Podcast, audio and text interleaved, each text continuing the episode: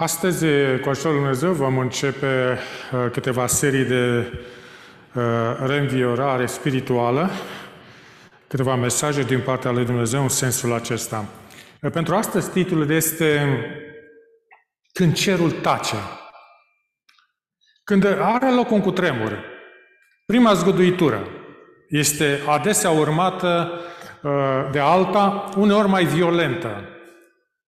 Pauza dintre cele două oferă posibilitatea de a găsi un loc sigur pentru a-ți salva viața. Istoria oferă însă destule exemple de oameni care au disprețuit primul avertisment, în timp ce momentele de răgaz au continuat. Se întâmplă ceva cu microfonul? Se pare mie. Perfect, mersi. Uh, trăim astăzi într-o astfel de pauză. Se pare că pandemia COVID uh, s-a terminat, dar Biblia spune că evenimente teribile trebuie să vină la sfârșitul, la timpul sfârșitului. Uh, Mântuitorul ne-a avertizat în Luca, capitolul 21, versetul 36, spunând așa, Vegheați, dar în tot timpul și rugați-vă, ca să aveți putere să scăpați de toate lucrurile acestea care se vor întâmpla și să stați în picioare înainte Fiului omului. De aceea începem această serie de prezentări pe tema rugăciunii. Rugăciunile noastre contează în ceruri. Vrem să ne rugăm? Dar când? Uh, avem copii de hrănit, uh, facturi de plătit, termene limite de respect. De ce să ne mai avem îndoielile noastre cu privire la rugăciune? Avem istoria noastră de rugăciuni răspuns. Pentru unii, Dumnezeu este cel mai bun sfârșitor de inimi. Ei spun, m-a părăsit odată, dar nu de două ori, să continui să înalți rugăciuni către un cer tăcut.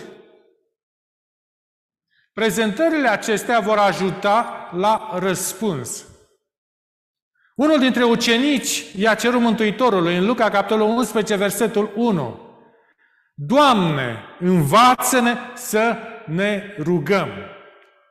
Ucenicii aveau nevoie de îndrumare în rugăciune, dar noi, Singurul tutorial pe care l-au, făcut, l-au cerut ucenicii a fost despre rugăciune. Ar fi putut cere instrucțiuni de pe multe subiecte. Înmulțirea pâinii, liniștirea furtunii, Mântuitorul a înviat oameni dintre morți. De ce n-au cerut un seminar cum să elibereze cimitirul? Ucenicii n-au cerut așa ceva. Dar ei l-au vrut pe acesta. Doamne, învață-ne să ne rugăm. Oare de ce? Poate din cauza promisiunilor pe care Domnul Hristos le-a atașat rugăciunii. Matei 7 cu 7. Cereți și vi se va da. Matei 21 cu tot ce cereți cu credință prin rugăciune veți primi. Domnul Iisus n-a atașat o asemenea făgăduință altor eforturi Uh, el n-a spus planifică și ți se va Vei primi orice pentru care lucrezi. Aceste cuvinte nu sunt în Biblie, dar acestea sunt în Ioan capitolul 15, versetul 17, care spun așa, Dacă rămâneți în mine și dacă rămân în voi cuvintele mele, cereți orice veți vrea și vi se da. Este o promisiune uimitoare. Și a dat un exemplu de rugăciune convingător. El s-a rugat înainte de a mânca. S-a rugat pentru copii. S-a rugat pentru bolnavi. S-a rugat cu mulțumiri. S-a rugat cu lacrimi. Deși făcuse plantele și modelat, totuși s-a rugat. Deci și este comandantul oștilor cerești. a ieșit, s-a sculat, a ieșit, s-a dus într-un loc pustiu. Se ruga acolo. Ucenicii se obișnuiseră cu aceasta. Era ceva comun pentru ei. Mântuitorul dispărea chiar o noapte întreagă pentru a se deda rugăciunii. Să ne oprim la un episod biblic. Domnul Iisus tocmai uh, trăise una dintre cele mai stresante zile. Ziua începuse cu vestea morții botezătorul. Mântuitorul a căutat să se retragă împreună cu ucenicii săi, dar o mulțime de oameni l-au urmat.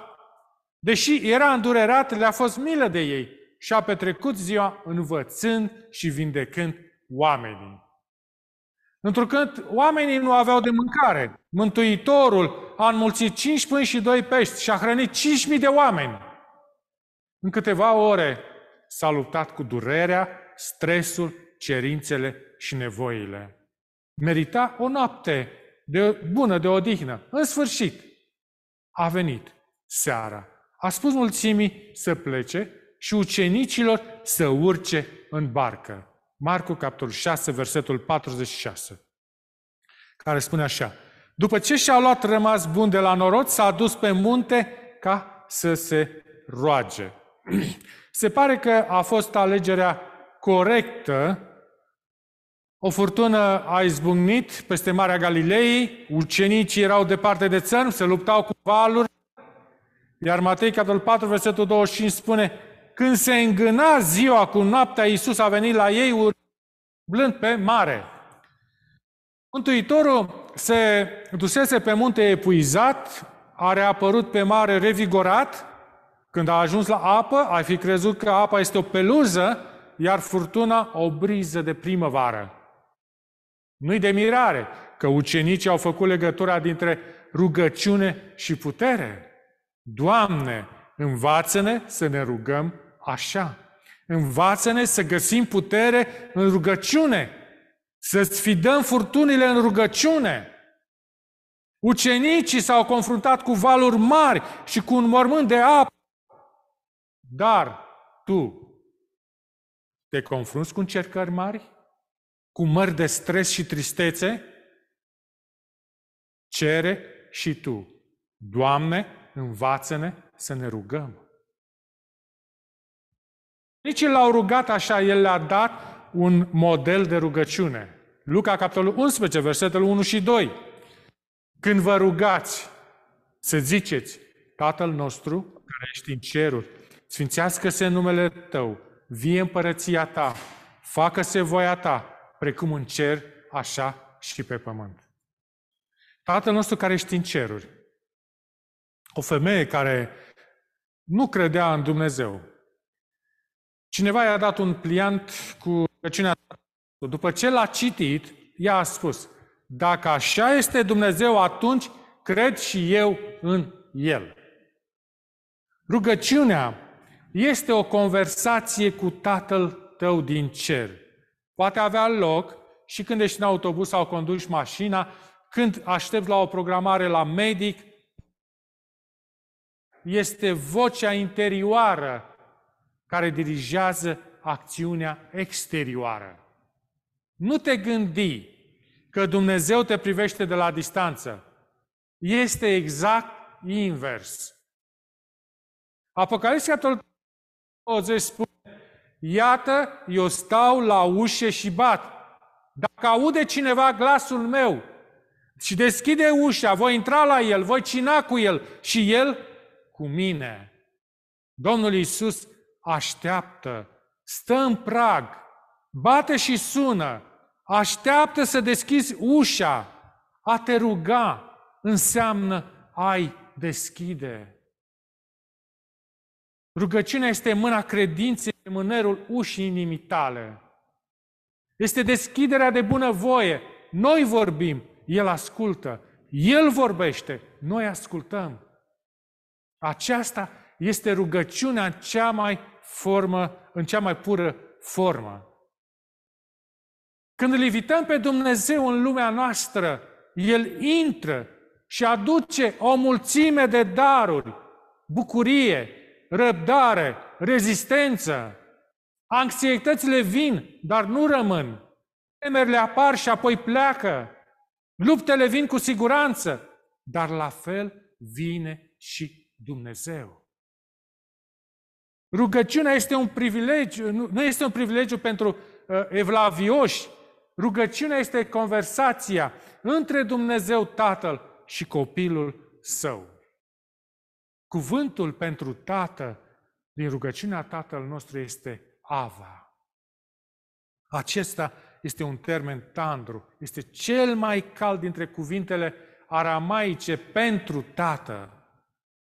Mântuitorul ne invită să ne apropiem de Dumnezeu, așa cum se apropie un copil de tată. Sunt copiii fericiți să-și vadă tatăl, sunt dorni să-i vorbească. Copiii nu au griji, sunt încrezători, ei fac o mulțime de cereri și acceptă toate cadourile. Vino la Dumnezeu așa cum vine un copil la tata. 6, versetul 5, Mântuitorul dă această instrucțiune. Când vă rugați, să nu fiți ca fățarnicii, cărora le place să se roage stând în picioare, în sinagogi, la colțul pentru că e de oameni. Adevărat vă spun că și-au luat răsplata. Fariseilor încă le place rugăciunile lor.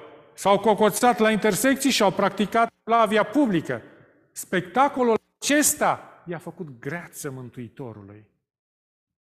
A spus în Matei, capitolul 6, versetul 6, Ci tu, când te rogi, intră în odăița ta, încuieți ușa și roagă-te tatălui tău care este nascuns. Și tatăl tău care vede nascuns, îți va răsplăti. Cu acestea au uimit audient Mântuitor. Ei credeau că rugăciunea este rezervată unor oameni speciali, într-un loc special. Dumnezeu s-a întâlnit cu preotul în templu, în Sfânta Sfintelor. Dar ei erau simpli fermieri și pescari. Erau oamenii pământului și mării. Ei nu puteau intra în templu, dar puteau intra în odăița lor. Camera care avea ușă era cămara. Acolo erau depozitate unelte, semințe și provizii agricole. Nu era nimic sfânt în ea. Era sala de lucru, de zi cu zi. E important acest lucru, deoarece cămara are un nivel ridicat de accesibilitate. Să te, să te rogi la Ierusalim avea sens. Dar rugăciunile făcute acasă au la fel de multă greutate. Cel care îți audă rugăciune este Tatăl Ceresc. El nu este impresionat de locația din care te rogi și nu este uimit de elocvență.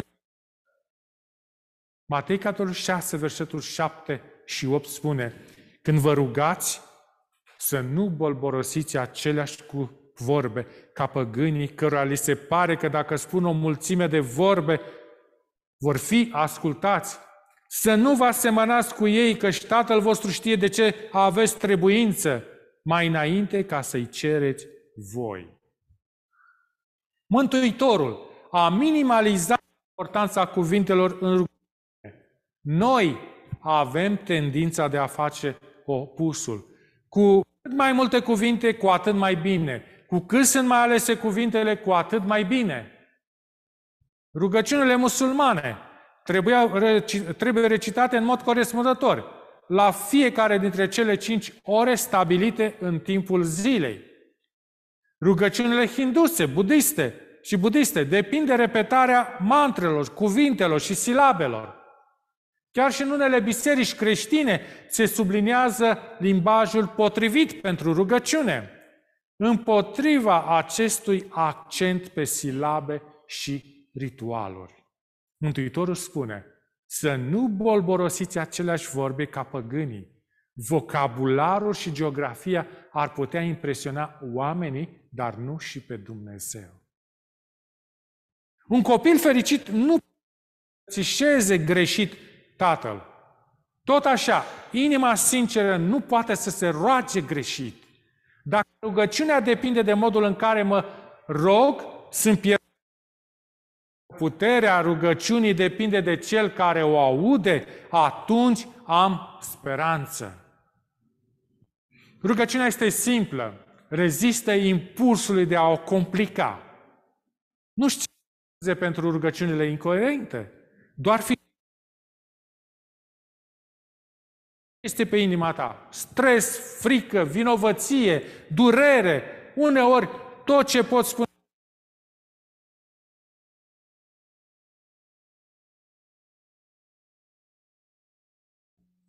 Dumnezeu bun? Răspunsul răsunător al Bibliei este da. Psalmul 25, versetul 8. Domnul este bun și drept. Psalmul 86 cu 5. Căci Tu ești bun, Doamne, gata să ierți și plin de îndurare cu toți cei ce te cheamă. Mulți au gânduri mici despre Dumnezeu. I-au pierdut imensitatea, l-au micșorat. Dumnezeu Bibliei nu poate fi cuprins. El a scos ordine din haos și a adus la existență creația. Nu a consultat nicio comisie, nu a căutat niciun sfat, el nu are... Isaia, capitolul 46, versetul 9, spune Eu sunt Dumnezeu și nu este altul. Eu sunt Dumnezeu și nu este niciunul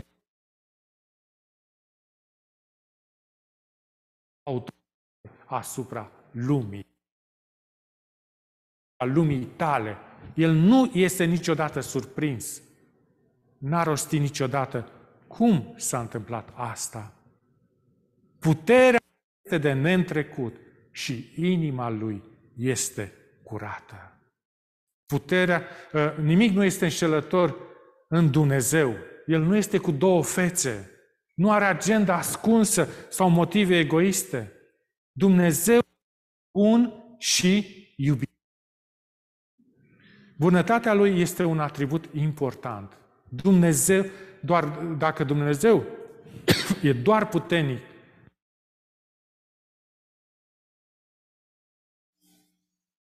apropia de El.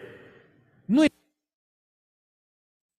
în psalm versetul 8. Gustați și vedeți ce bun este Domnul. Ferice de omul care se încrede în El. Bunătatea fără egal a lui Dumnezeu stă la baza rugăciunii. Nu subestima puterea rugăciunii. Tocmai ai deschis ușa lui Dumnezeu prin rugăciune. Credința se strecoară în timp ce disperarea fuge. Este lumea ta diferită pentru că te-ai rugat? Războaiele continuă. Traficul încă se blochează și veștile reele cu trăire planeta.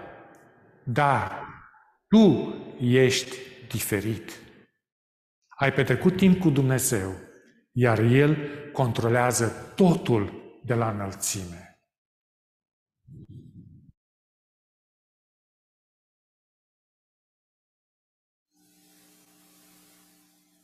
Ce bucăți? Partea A nu se potrivește cu partea A.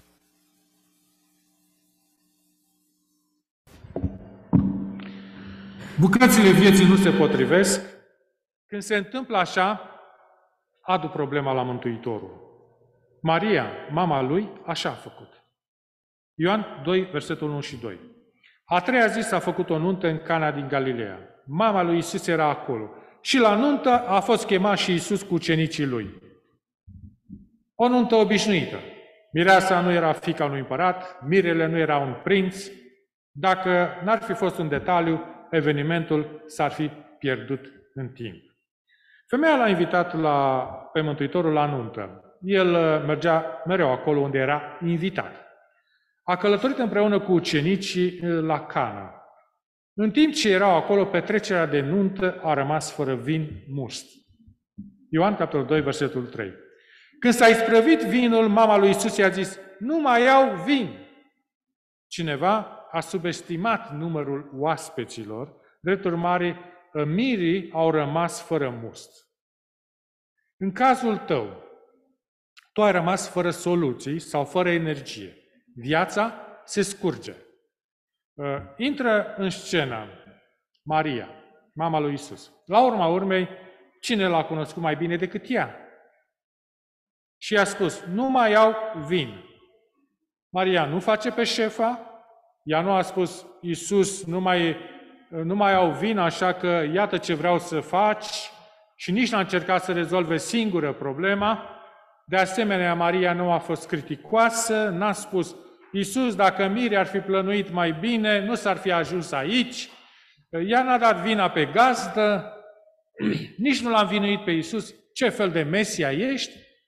Dacă ai fi avut cu adevărat controlul, asta nu s-ar fi întâmplat niciodată. Nici nu s-a învinuit pe sine, este vina mea, Iisuse. Am eșuat ca prieten, acum nunta este distrusă, eu sunt de vină, nimic din toate acestea. Să citim Ioan, capitolul 2, versetul 4. Atunci Iisus i-a zis, Femeie, ce legătură are grija ta cu mine? Nu mi-a venit încă ceasul. Mama lui a zis slujitorilor versetul 5, să faceți orice vă va zice. Maria a intrat în poveste. Maria era cineva pe care Iisus o iubea, era cineva cu o nevoie reală. Ea a identificat problema, i-a adus-o lui Iisus și a lăsat-o acolo. Ea avea de plină încredere în el și le-a spus servitorilor, orice spune el este în regulă pentru mine. Să citim uh, Ioan capitolul 2, versetul 7 și 8. Iisus le-a zis, umpleți vasele acestea cu apă și le-a umplut până sus, scoateți acum, le-a zis el, și aduceți nunului și i-au adus. Nunul a gustat din vin și a lins buzele, Ioan 2, 9 și 10. Nunul, după ce a gustat apa făcută vin, el nu știa de unde vine vinul acesta, slugile însă care scoseseră apa știau, au chemat pe mire și a zis, orice om pune la masă întâi vinul cel bun și după ce oamenii au băut bine, atunci pune pe cel mai puțin bun. Dar tu ai ținut vinul cel bun până acum. În timp ce nu a notat calitatea vinului, Ioan a vrut să observăm cantitatea. Versetul 6 ne spune că erau șase vase de piatră, erau capabile să țină 113 litri uh, de fiecare. La porunca Mântuitorului, H2O a devenit must din belșug. Un calcul dezvăluie cantitatea, 678 de sticle de must. Problema a fost prezentată. Rugăciunea a primit răspuns. Criza a fost evitată. Totul pentru că Maria i-a încredințat problema Mântuitorului. Există o altă versiune a acestei povești. În ea, Maria nu l-a implicat niciodată pe Isus, l-a luat la rost pe managerul sărbătorii pentru planificarea proastă, a făcut abstracție de acuzațiile ei, Maria a plecat furtunos de la petrecere, Mirele a auzit cearta și și-a părtut cumpătul, Mireasa i-a spus mirelui să uite de căsătorie, dar nu-și putea gestiona furia, cu siguranță nu putea gestiona o casă. Uh, până la sfârșitul zilei, oaspeții au plecat triști. Căsătoria s-a încheiat înainte de a începe, iar Domnul Iisus ar fi clătinat din cap și ar fi spus, aș fi putut ajuta dacă mi s-a fi cerut. Această versiune a poveștii nu există în Biblie, dar principiul acesta există în viață. Câte dezastre ar fi evitate dacă am merge mai întâi cu credință la Isus? Concluzia este clară. Aduci problema la Mântuitorul. Unii își duc problemele la bar. Barmanul nu le poate rezolva. Unii îi încarcă pe alții cu problemele lor. Nu duce tu lutele altora. Crizele de furie nu avansează niciodată cauza. În momentul în care vezi o problemă mare sau mică, adu la Hristos. Ellen White spune, orice problemă este o chemare la rugăciune. Filipeni 4, versetul 6 și 7 spune, Nu vă îngrijorați de nimic, ci în orice lucru aduceți cererile voastre la cunoștința lui Dumnezeu prin rugăciuni și cereri cu mulțumiri și pacea lui Dumnezeu care întrece orice pricepere vă va păzi inimile și gândurile în Hristos Isus. Mântuitorul, sau majoritatea dintre noi, ne ducem problemele la Hristos, dar le lăsăm acolo cu credință. Din nou, Marian este un exemplu. El și-a adus problema la Isus și a lăsat-o acolo. Rezistă impulsului de a revedica problema odată ce ai renunțat la ea. Helen Rosevere a fost un medic misionar. A petrecut 20 de ani în Congo la o clinică și un orfelinat. Când Helen era acolo, mama a murit în timpul nașterii. A lăsat în urmă un copil prematur și o fetiță de 2 ani. Clinica nu avea incubator sau electricitate. Prima grijă a doctoriței Helen a fost să țină cald uh, noul născut. A trimis o moașă să aducă o sticlă cu apă fierbinte. Asistenta s-a întors cu vești proaste, sticla se spăr, s-a spart când, pe când o umplea. Și mai rău, aceasta fusese ultima sticlă. Doctor a instruit moașa să doarmă lângă noul născut. Aveau să caute o soluție a doua zi. o soluție n-a fost ușor de găsit. Clinica era în inima junglei. Ajutorul era la mulți kilometri distanță. Viața noului născut era în pericol. A doua zi, doctora le-a spus copiilor din misiune îngrijorarea ei și le-a povestit despre bebelușul fragil și despre surioara tristă.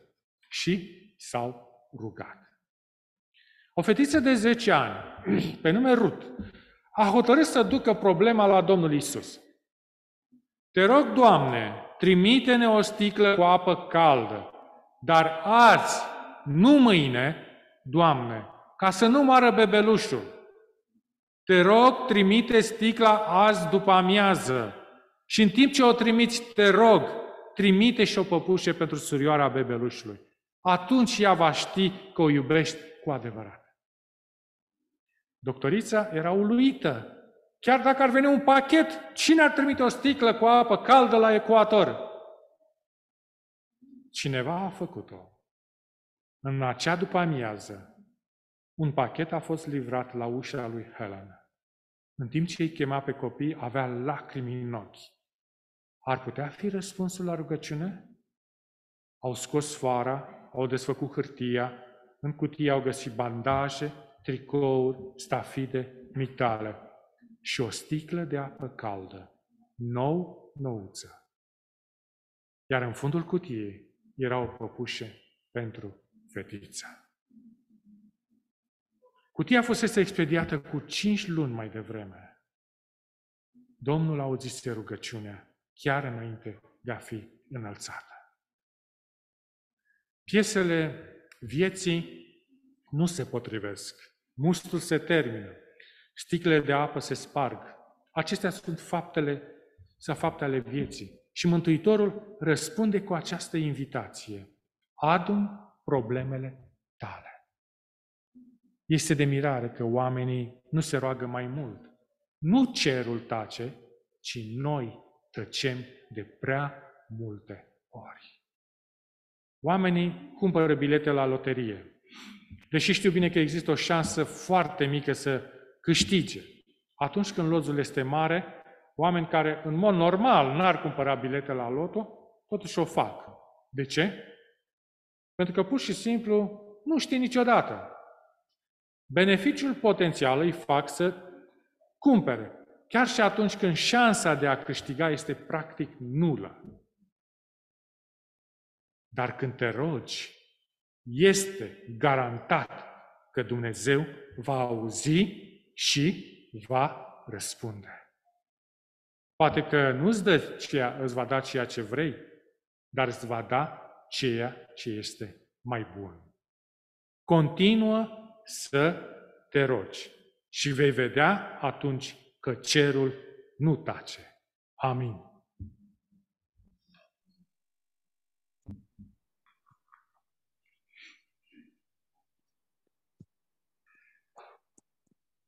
În numele Domnului Hristos să închidem serviciul divin cu inul 180.